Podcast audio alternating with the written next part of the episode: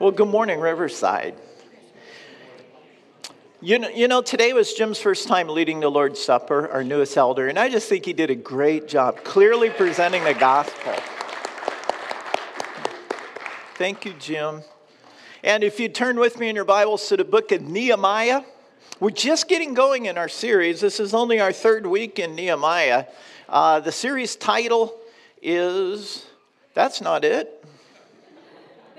I'm going to back up a little, John. Uh, from the beginning, there should be a series slide in there. But if not, it's called Rising from the Ruins. Oh. Who put those together? well, we're, in the series in Nehemiah, Rising from the Ruins. And as, as we're preparing for that, um, Think about this. What is the biggest or hardest or heaviest thing that the Lord has ever called you to do? The biggest thing that God's ever called you to do. Maybe it was frightening to think about. Maybe you didn't respond. Maybe you didn't do it. Maybe you did. But think about that. I think for me, probably the biggest thing God ever called me to do is to make this change from corporate life to full time ministry almost 10 years ago, but it wasn't the hardest thing. I think the hardest thing I ever had to do was to share the gospel with my dad. For whatever reason, that for me was a lot harder um, I shared with you the story, though. My dad did give his life to the Lord. I'm so thankful I had the prayers of the men in this church and many others behind me as I shared that week, not long before he passed away.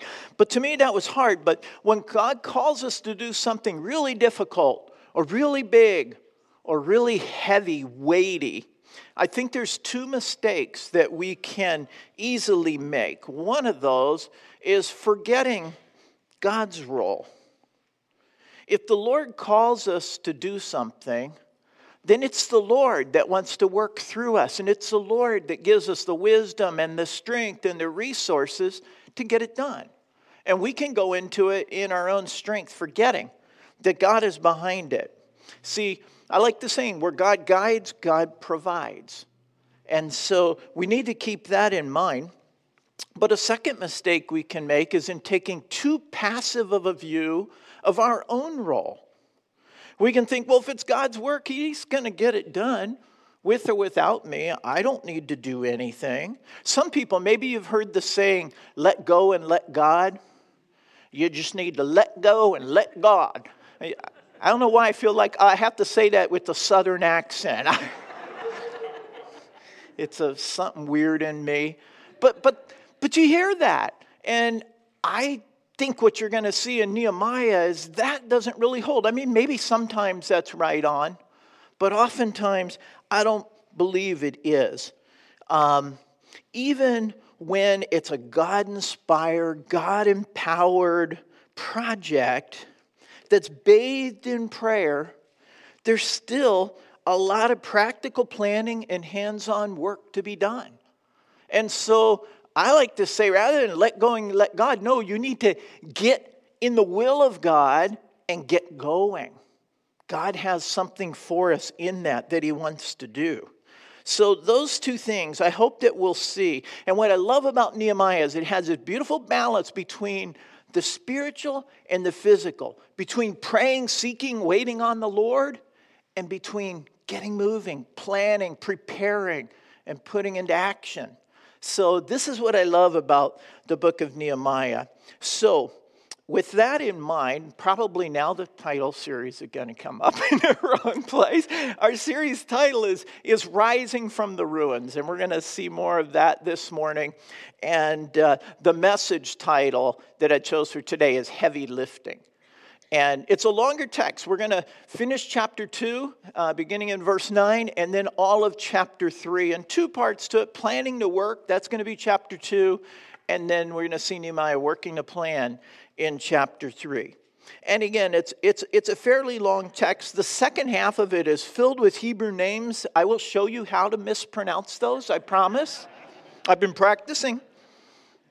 And we've already seen in the first chapter and a half that Nehemiah had this heavy burden on his heart, a heavy burden for the condition of the city of Jerusalem. But it was really a burden for the people of Jerusalem and for the glory of the Lord. The walls were broken down and the gates were burned and they hadn't been repaired. And so the people were vulnerable. They were defenseless in the city, and many of the Jews chose not to move back. So he saw the disgrace that was upon the people and upon the Lord. So he gave this burden over to the Lord in prayer, we saw in chapter 1. And at the right time, he acted boldly. And he asked the king, the Persian king Artaxerxes, for permission to return to Jerusalem to build the city walls and gates and the city itself. But even more boldly than that, he asked for authorization and protection, and he asked for resources to get it done. And so in verse 8, we saw last time, this is where we ended. It said, And because the gracious hand of my God was upon me, the king granted my request. And so then we pick it up in verse 9 this morning, and we're going to look at planning the work, first of all. So, verse 9, it says, So I went to the governors of the Trans Euphrates and gave them the king's letters. Those are the letters of authorization, of support. And the king had also sent army officers and cavalry with me. This is a pagan king. God moved on his heart to support Nehemiah and his work. Imagine what it would be like being sent out with that type of authority. You've got authorization from the most powerful king in the world at the time, the Persian king Artaxerxes, king of the Medo Persian Empire. And he sends you out with this full authority. Imagine what that would feel like. Like the sense of purpose that you'd have, the confidence, even the power that you would feel as you go out with that authorization. It, it hardly compares, but about 10 years ago, just before moving into pastoral ministry, when I was still in my corporate role, I was hired by a private equity firm to go do a technical evaluation of a company that they were looking to buy. And it wasn't like a General Motors, but it wasn't a small company either. They had about 60 branches in the US and Canada. They were about $500 million. And they gave me authorization letters to go into this company. And it was like carte blanche. I got to talk to the executive, anything I wanted to know, open up the books, the CEO, the CFO. I got to see all of their facilities. Basically, they said, whatever you ask for, they will give it to you, they will show you, they will answer. And, and it was kind of a weird feeling going in there with that authority. It wasn't me, it was the authority that this company had placed in me to go into this, this business. It, it, it was kind of cool, but the feeling didn't last for long. I got home and that weekend I'm back to painting bathrooms and pulling weeds and everything else kind of brought me back down to earth. But it was a little bit of this feeling of being sent out with authority. Well, you know what? If you're a believer in Christ, you've been sent out with an even greater authority than Nehemiah. An even greater authority, certainly, than what I had when I went to survey that business. Because if you're a believer in Christ, you've been sent out with all authority. Remember what Jesus said? Matthew 28 all authority in heaven and on earth has been given to me, and I'm giving it to you, he said. He says, Therefore, go and make disciples of all nations, baptizing them in the name of the Father, Son, and Holy Spirit and teaching them to obey everything I command you. And surely I'm with you to the very end of the age. There's no authority like having the authority of the King of Kings, and He has sent you out. What an awesome thing. Believers are sent out with His full authority. We have the power of the Holy Spirit, the power to change lives with the truth of the gospel and the Word of God. And remember, it's God who does this work through us. It's Him doing the work. And just like Nehemiah, we shouldn't be afraid. We shouldn't let fear keep us from doing the will of God. So we have great resources on our side. Well, Nehemiah goes out, And in verse 10, it says, When Sanballat the Horonite and Tobiah the Ammonite official heard about this, they were very much disturbed that someone had come to promote the welfare of the Israelites. We're going to hear a lot about these two guys, Sanballat and, and Tobiah. They're governors of the regions to the north of Jerusalem and to the east of Jerusalem. And they're like the nemesis of Nehemiah. They will oppose him throughout this whole project. And what they're saying here kind of sounds like anti Semitism, doesn't it? They say they were very much disturbed that someone had come to promote the welfare of the Israelites. How dare they? Why weren't they in favor of the welfare for all people? Why single out the Israelites? I mean, maybe it was racial or geopolitical on the surface, but I think it was beneath that, I think it was spiritual. There was a spiritual opposition to the work that Nehemiah was going to be doing. See, whenever God calls us to do a work, whenever He is at work, there will always be opposition. It might not come across as hostile, might not be somebody pointing a gun at you. It could, but probably not. But it, it will be opposition nonetheless. Let me, let me help you think about maybe some ways you've experienced this.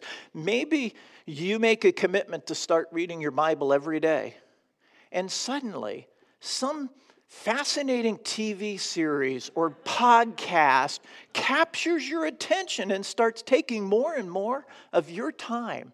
Where did that come from? Or maybe you've made a commitment to start serving at the church, and then suddenly there's some new offer or opportunity from your employer or a social group that's going to take a greater commitment of your time. Or maybe you've made a commitment to purity as a single, and all of a sudden, this really attractive but morally loose person starts taking an unusual interest in you. Where's that coming from? It's opposition. It's spiritual opposition to the good work that God is doing. The enemy of God hates to see spiritual progress. And Nehemiah would face this, this opposition, even violent opposition, throughout this project. So in verse 11, it says, I went to Jerusalem, and after staying there three days, I set out during the night with a few men. I had not told anyone what my God had put in my heart to do in Jerusalem. There were no mounts with me except the one I was riding on. So he doesn't make a big deal of it, but this was like a three month journey. This would have been about 900 miles from Susa in the Persian Empire to Jerusalem. That's no small feat in itself. So when he gets here, he rests up for three, three days and then he sets out to survey the wall. In verse 13, by night, I went out through the valley gate toward the jackal wall and the dung gate, examining the walls of Jerusalem, which had been broken down, and its gates, which had been destroyed by fire. Then I moved on toward the fountain gate and the king's pool, but there was not enough room for my mount to get through. So I went up the valley by night, examining the wall. Finally, I turned back and re entered through the valley gate. So he goes out one gate and he makes a circuit around the walls of the city of Jerusalem.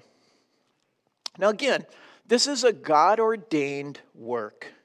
Yet, look at how practical Nehemiah's approach to it was. He didn't just sit there in the house expecting God to just download everything he needed to know to do the job. He was a, a man of prayer, but he didn't just sit around, he started preparing. He got out and started surveying the situation and developing a plan, all the while trusting that God would lead him as he does. This is part of that get up and get going that I was talking about. Bill Bright, he just passed away recently. He was the founder of Campus Crusade for Christ, and he said this Remember, just as the turning of a steering wheel of an automobile does not alter its direction unless it is moving, so God cannot direct our lives unless we are moving for Him. Isn't that a good quote? I don't feel the Lord leading. Maybe you're not moving. We do at some point have to move forward in faith and let God direct us. So Nehemiah does this. He gets moving and he allows God to guide him as he goes. And in verse 16, the officials did not know where I had gone or what I was doing because As yet, I had not said anything to the Jews or the priests or the nobles or officials or any others who would be doing the work. See, he wasn't merely practical, he was wise too. He was why? He didn't run out in the streets and start shouting, I'm here on a mission from God, and you all are going to be doing this, and start telling everybody. He didn't do that. Instead, he slipped out at night didn't want to rile up anybody's concern unnecessarily. He slipped out at night and he started surveying the work that would need to be done. He first gather his information and prepare his plan, and only then does he present it to the officials and to the workers. Verse 17 says, Then I said to them, Then. There's a lot that happened. Just like with that trip to Jerusalem, there's a lot in those couple words. Then, after I had done my surveying and my preparing and my plan, and I prayed over it and submitted it to the Lord, then, then um, I, I started presenting it. Now, following the Lord is not an excuse to move forward without a plan. It's not. Well, I'll just work by faith and figure it out as I go. Well, that's not spiritual, that's stupid we want to be prepared, and God works through the plan that we prepare as we seek Him. Jesus said, Suppose one of you goes to build a tower, will he not first sit down and estimate the cost to see if he has enough money to complete it? Or suppose a king is about to go to war against another king, will he not sit down and consider whether he is able with 10,000 men to oppose the one coming against him with 20,000? See, a wise man makes a plan, but not his own plan. We should seek the Lord as we make our plan. See, here's the thing prayer and planning, they go hand in hand. It's the spiritual and the physical working together to find God's will and implement it. Listen to this. Proverbs 16:3 says, "Commit to the Lord whatever you do, and your plans will succeed." That's the right balance once again. Now, Dan will be writing the Encore curriculum this week again on Monday, and that's our follow up to the Sunday message. It's a chance to go deeper and make application of the text that's in there. And so, maybe a good thing to consider in that, and as you work through that, is do I have the right balance of prayer and planning? Am I doing all the planning but not committing my plans to the Lord? Am I just trying to use my own intellect? Or on the other hand, am I just praying about it and not doing anything to actually develop a plan that God can work through? So you can wrestle with that. Think about your own, your own challenges, your own projects, jobs, ministries. How are you handling those too? So, Encore, you can, again, you can have it emailed to you, or there'll be a copy in the office each week, or you can download it on the website. But verse 17, then I said to them, You see the trouble we are in, and Jerusalem lies in ruins, and its gates have been burned with fire. Come, let us rebuild the wall of Jerusalem, and we will no longer be in disgrace. I also told them about the gracious hand of my God upon me and what the king had said to me. They replied, Let us start rebuilding. So they began this good work. Now, it's interesting to me that the Israelites had all the manpower they needed to do this job. In fact, they had most of the resources. The stones were still there from when Nebuchadnezzar tore them down. They needed some new wood from the, the gates that were burned, for the gates that were burned, but everything was there in place, and they had 90 years to rebuild this wall. But it was still sitting there in its ransacked condition. Now, I know we talked last week about the prophecy and how God foretold the exact timing that this project would start, and He wove that into His entire plan. But I still have to wonder were there others that God would have used earlier to do the job had they been willing? 90 years. Maybe they didn't think they could do it, it was too big for them. Or maybe they didn't feel like they had the time or the resources, or maybe they were too afraid, or maybe they just didn't care. I think there are things that God wants us to do, but we're not willing, and so we decline. You might say, but God is sovereign, Paul, and if He really wants me to do it, He'd make me do it. Not necessarily. Not necessarily. God is sovereign. Yet in his sovereignty, he gives us freedom to resist his will. Think about that. Jesus said, Oh, how often I long to gather your children together as a hen gathers her chicks under her wings, but you are not willing. Now, here's the thing people can resist the will of God, but this is the important part, but they will never thwart the plan of God. But they can resist his will. They won't thwart the plan of God. Do you remember what Mordecai said to Esther? Yeah, I love this. He said, If you remain silent at this time, Esther, relief and deliverance for the Jews will rise, arise from another place, but you and your father's family will perish. And who knows but that you have come to a royal position for such a time as this? Had Esther not been willing to do what God called her to do, he would have still gotten it done. Deliverance would have come from someone else. She was willing, thankfully, and Nehemiah was willing. And we need to be willing as well. We can resist the will of God. We won't thwart the plan of God. But I just wonder were there others that God wanted to get that done through a lot sooner and maybe they just weren't willing? Well, Nehemiah, he challenges the people to start rebuilding. And in verse 18, they replied, Let us start rebuilding. So they began this good work. Uh, the ESV and the New King James has a little more literal translation. It says, Let us rise up and build. I like that. Let's get up and get going. Let's do this. Let's rebuild this wall. So the people have a, a leader in Nehemiah. Workers need leaders. Leaders need workers. Leaders can't do it on their own. Workers will struggle to do it without leadership. So we see both coming together. And then verse 19 but when Sanballat the Horonite, Tobiah the Ammonite officials, and Geshem the Arab heard about it, they mocked and ridiculed us. What is this you are doing? They asked. Are you rebelling against the king? I answered them by saying, The God of heaven will give us success. We're, uh, we, his servants, will start building. And as for you, you have no share in Jerusalem or any claim or historic right to it. So here's our friends Sanballat and Tobiah again. And this time they've rounded up Geshem the Arab along with them to oppose Nehemiah. They knew Nehemiah was not opposing the will of the king, they had seen the letters. I think we saw that back in verses 9 and 10. They saw the letters of authority. They knew he wasn't, so they couldn't stop him legally. So what did they do? They started ridiculing and mocking him. It might not seem like that big of a weapon, but words can often be very effective. How many times have we not done something we should have out of fear of what others might think or say?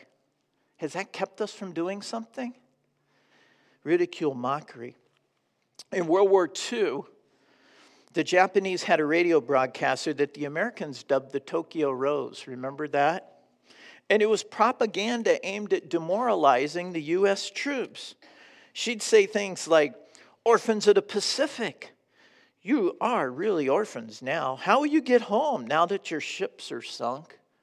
And she would tell the troops that their wives back home had been cheating on them. She'd say everything she could to demoralize the Allied troops. Well, Nehemiah's opponents took a similar approach, and the opponents of Ezra did just a decade before. The same thing. Your opponents will do the same thing they'll turn to ridicule. People can say some pretty discouraging things. So, how did Nehemiah deal with it? And how do we deal with it when that discouragement, when that ridicule comes? Here's how he did it he kept the right perspective. He looked to God rather than looking at his circumstances. He said, The God of heaven will give us success.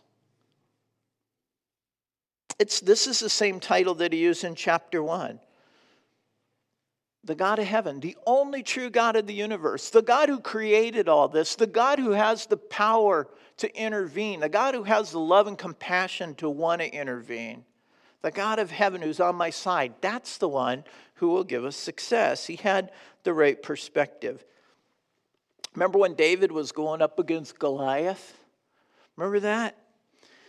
his own King Saul ridiculed him. He said, You're only a boy. You're, what are you going to do? You're only a boy. But he wasn't deterred. Goliath himself said, Am I a dog that you come at me with sticks? And how did David respond?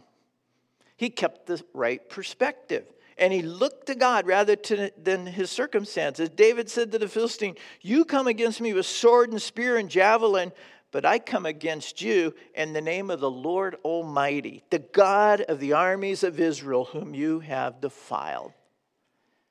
He kept the right perspective, just like Nehemiah. David knew who was on his side, the God of heaven. That same God is on our side when we're following his will. When he calls us to something too big for ourselves, he's on our side, empowering us, enabling us to do it. So, if we're going to do heavy lifting in ministry, we need to have the right perspective. We need to realize who it is that's at work through us. If it's God's will that we do something, then He will also give us the strength and the resources to get it done. Once again, where God guides, God provides. I was doing my through the Bible reading this week and I came across Psalm 44 3, and it says, It was not by their sword that they won the land, nor did their arm bring them victory. It was your right hand, your arm, and the light of your face, for you loved them. Oh, that our own military would remember that the victories that we have experienced in this country, we want to think now that that's our strength, that's our latest technology. You know what? If we go into battle apart from the Lord, we're going to lose. It's the Lord who gave them the strength and the victory, Psalm 44 3. So we need to maintain that right perspective like Nehemiah did. He knew this was God's work, and they were there by God's will, and so God would give him the victory. He had the right perspective and he just brushed off their ridicule. That's, that's how he planned his work. And so now I want to look at how he worked the plan. Chapter 3. Now, this is, I've almost been kind of, this is not the most exciting chapter in Nehemiah. I got to tell you, it's basically a list of all the people who worked and the work that they did.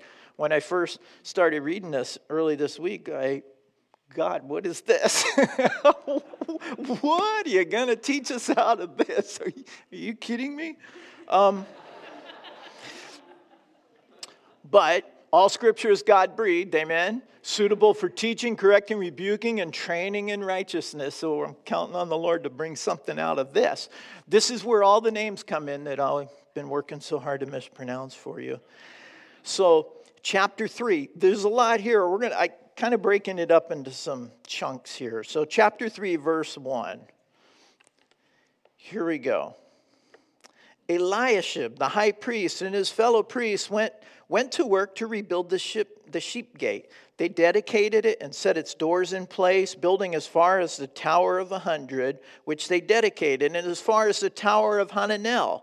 The men of Jericho built the adjoining section, and Zaccur, son of Imri, built next to them. The fish gate was rebuilt by the sons of Hassenaah. They laid its beams and put its doors and bolts and bars in place. Meremoth, son of Uriah, the son of the son of Hakoah, repaired the next section.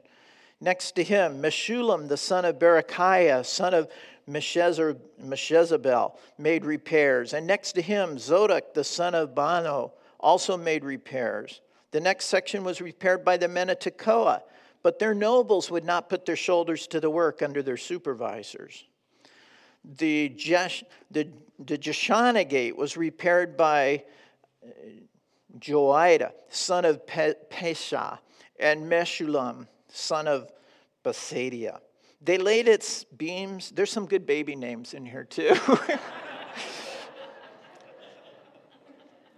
They laid its beams and put its doors and bolts in place. Next to them, repairs were made by the, by the men from Gibeon and Mizpah, Melatiah, and Gibeon and, and Jodan of Meronoth, places under the authority of the governors of the Trans Euphrates. Uzziel, son of Herahiah, one of the goldsmiths, repaired the next section, and Hananiah, one of the perfume makers, made repairs to the next, next to that. They restored Jerusalem as far as the broad wall. Rephaiah, son of Hur, ruler of a half district of Jerusalem, repaired the next section. Adjoining this, Jediah, son of Horam, made repairs opposite his house, and Hattush, son of Hashbaniah, made repairs next to him. Malai, son of Haram, and Hashub, son of Pahath Moab, repaired another section of the tower. Shalom, son of Halohesh, ruler of a half district of Jerusalem, repaired the next section with the help of his daughters. We'll stop there. I need a breather. Well, first, when we think about the walls of Jerusalem being restored, we shouldn't think about something like this. That's not a wall. As the saying goes, that's a wall. Okay, this is one of the walls of Jerusalem. Granted, it's a later wall, but look at the size of it. And here's a later 15th, 16th century gate, the Lion's Gate, but you can see how enormous it is when you think about a wooden gate swinging on hinges. This thing was huge. And then here's the Golden Gate. Now, this is third century, and it was built on top of an earlier gate, even earlier. And notice it's all plugged up. Well, the Muslims did that, probably because of the Christian tradition that when Christ returns, he'll enter through that gate. He'll enter the city of Jerusalem through that gate. And so they built cemeteries and they blocked up the wall. I have news for them. Those little bricks aren't going to stop him. Amen. but they blocked it up nonetheless. So this is an artist's rendition of what the walls and its towers and gates might have looked like at the time of Nehemiah. And the wall would have been, to give you a sense of the scale, about two and a half miles long, enclosing 220 acres. Now, nothing remained of the wall of Nehemiah's time. It was thought until 2007 when a female archaeologist named Eilat Mazar, Eilat Mazar unearth about a 90 meter section of Nehemiah's wall where you could clearly see his repairs. And look at, you see the lady standing in the upper right hand side of that wall? That gives you a sense of the size of this. It was right at 40 feet tall. It was anywhere, I couldn't get a, a firm number, but it's anywhere from 8 to 24 feet wide, depending on where you are along the wall. Here's, here's a picture of the overall excavation site. And all of this. It was buried underground. And they found Persian pottery in and amongst the ruins of the wall or the actual structure of the wall. What was Persian pottery doing there? Where did, where did Nehemiah and his gang come from? Persia, Susa. So they found this pottery and they definitively dated this to the time of Nehemiah, 5th century BC and before. Now, you can't really get a sense of it. So I highlighted this area in blue. These are towers. These would have been some of the towers that Nehemiah rebuilt. And they rebuilt on top of an older wall. This area in red, this is part of the wall. You can see the, the, the difference there, the part of the wall that Nehemiah rebuilt. There's just no question about the authenticity of this. And so now let's, let's go back to the other picture for a moment. And here you can see those towers. And then this in red is the part of the wall that Nehemiah had to rebuild. Now, he didn't have to rebuild the whole thing, and it, it was portions of it that had been torn down. And so they went in and they rebuilt those portions of it. They could even tell where this part of the wall had been more hastily rebuilt. But clear demarcation between the original wall and the rebuilt portions of it. There's more of this thing underground. It's just, it's underneath people's houses and businesses, and they can't dig it up. But they found a significant portion of the wall, just like Scripture says. So, and the amazing thing, they did it all, as we'll see in chapter 6, in 52 days. Two and a half miles of wall. Awesome work. So, how did Nehemiah tackle such a, such a huge, enormous project as this? Well, it's a little bit like the story of a professor who heard that there was a dinosaur still alive in the rainforests of South America. And so he sets out on an expedition to try to find it. And after weeks of searching, he comes across this little native man in a loincloth standing beside a dead dinosaur. And the, the professor said, Did you kill that dinosaur? And little Nate Man says, Yep, I did. And he goes, Well, he's so big and you're so little. How did you do it? He said, I killed him with my club.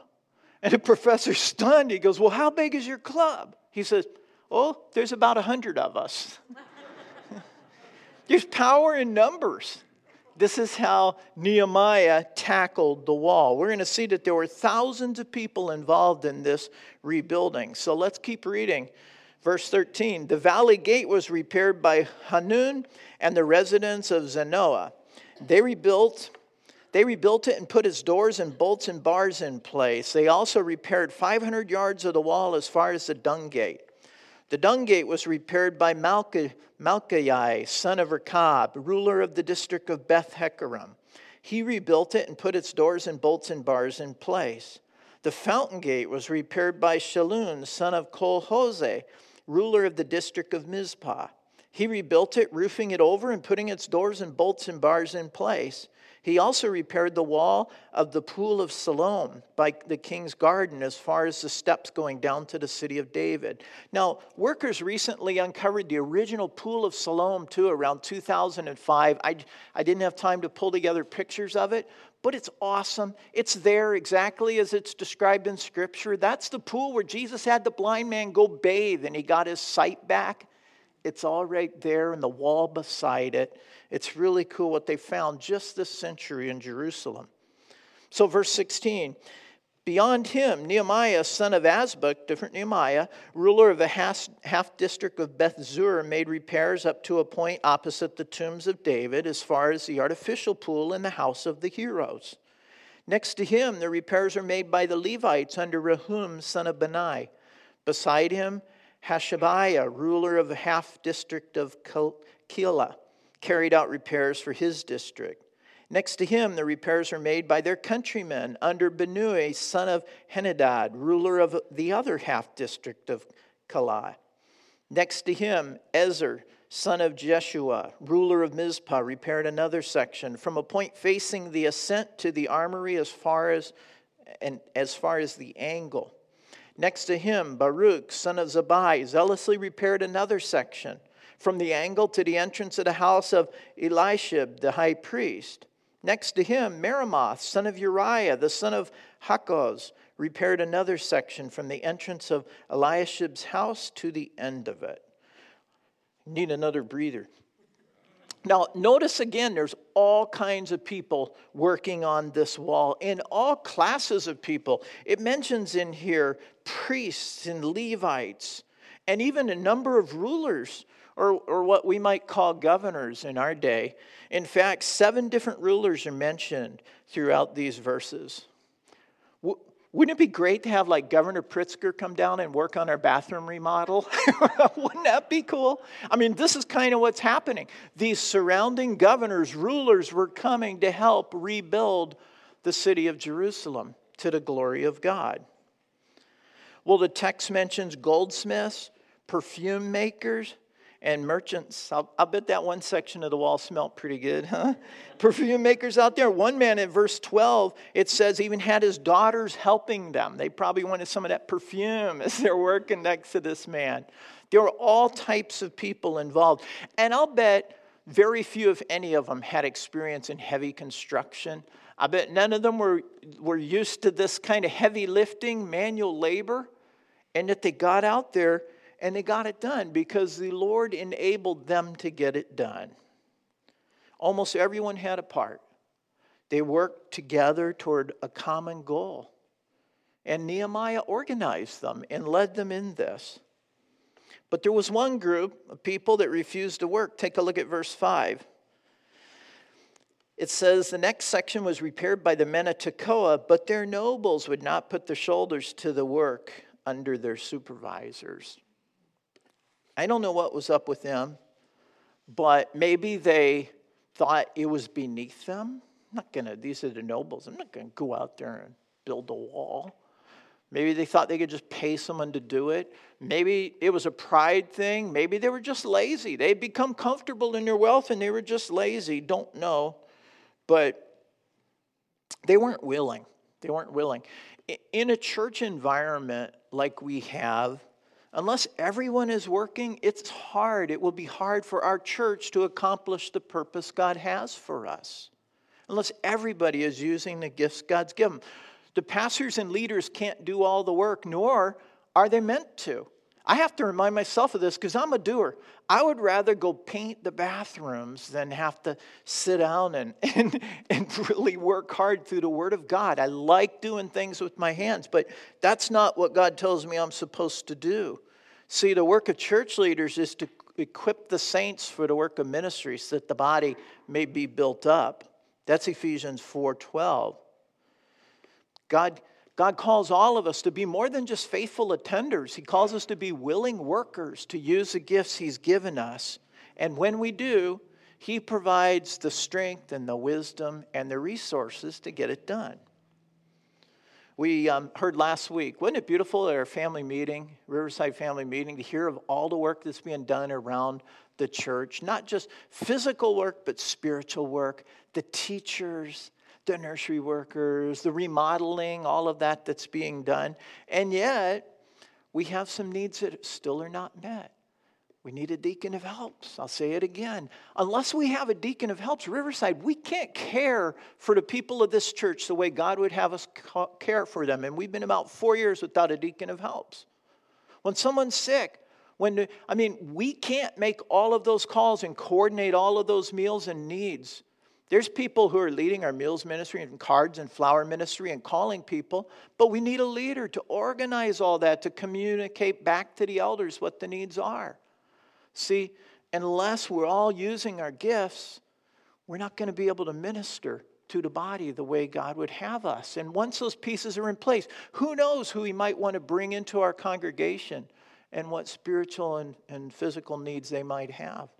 So we we, we need to prepare, equip the saints to do the work of ministry.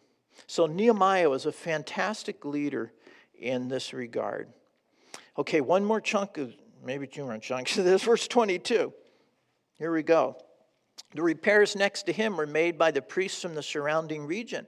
Beyond them, Benjamin the Hashub made repairs in front of their house, and next to them, Azariah, son of Maaseiah, the son of Ananiah, made repairs beside his house. Next to him, Binnui, the son of Henadad, repaired another section from Azariah's house to the angle and the corner. And Palal, son of Uzziah, worked opposite the angle and the tower projecting from the upper palace near the court of the guard. Next to him, Pedaiah, son of Parash, and the temple servants living in the hill of Ophel made repairs up to a point opposite the water gate toward the east and the projecting tower. Next to them, the men of Tekoa repaired another section from the great projecting tower of the wall to Ophel. Now, the men of Tekoa, that's the men whose nobles didn't want to work, but here the other people are doing two sections. It says they repaired another section. These guys really stepped up. They did more than most of them. They took on two sections of the wall. Then, verse 28 Above the horse gate, the priests made repairs, each in front of his own house. Next to them, Zadok, son of Immer, made repairs opposite his house.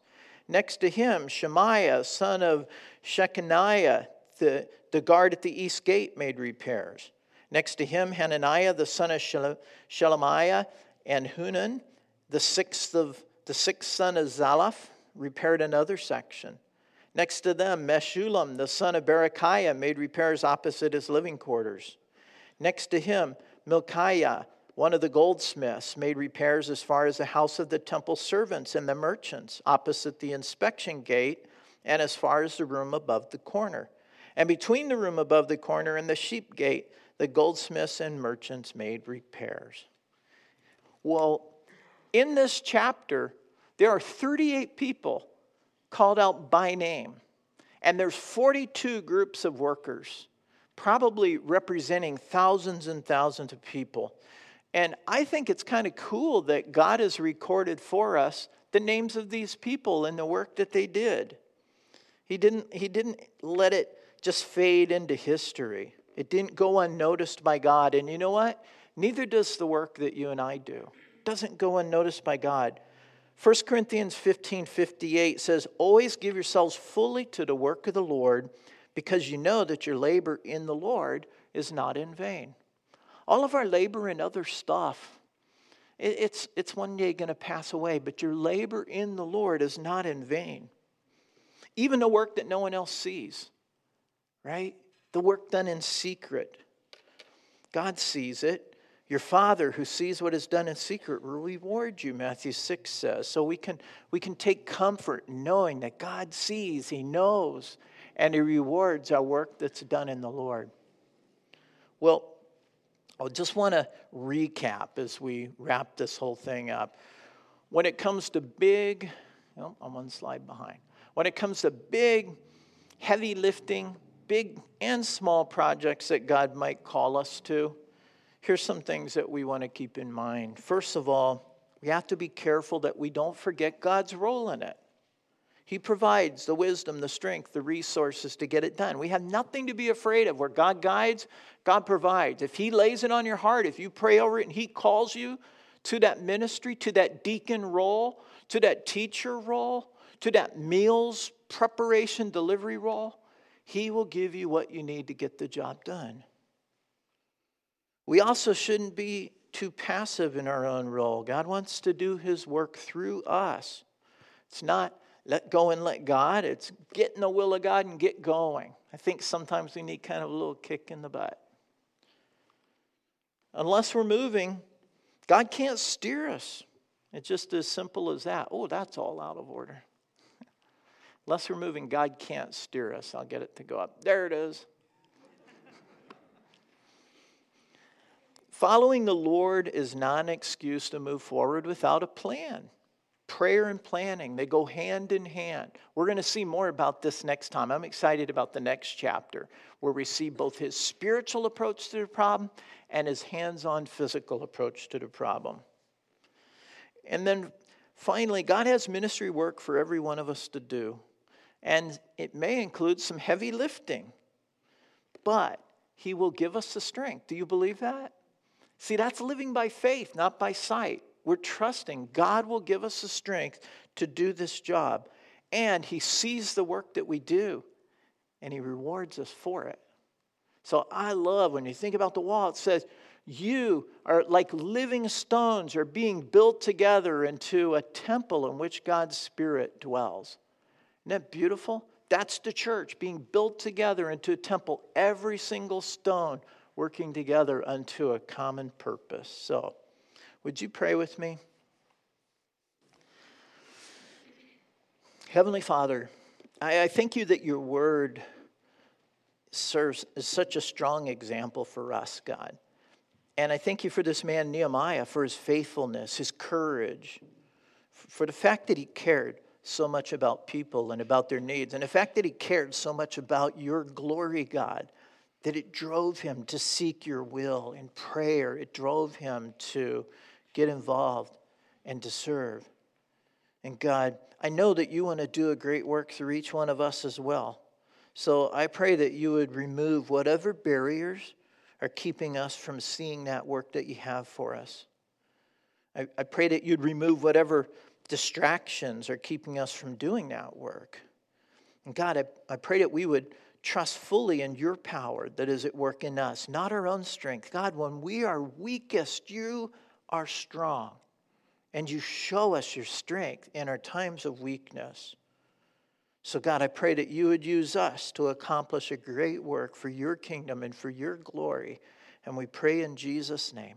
Amen. Let's worship the Lord. Please stand.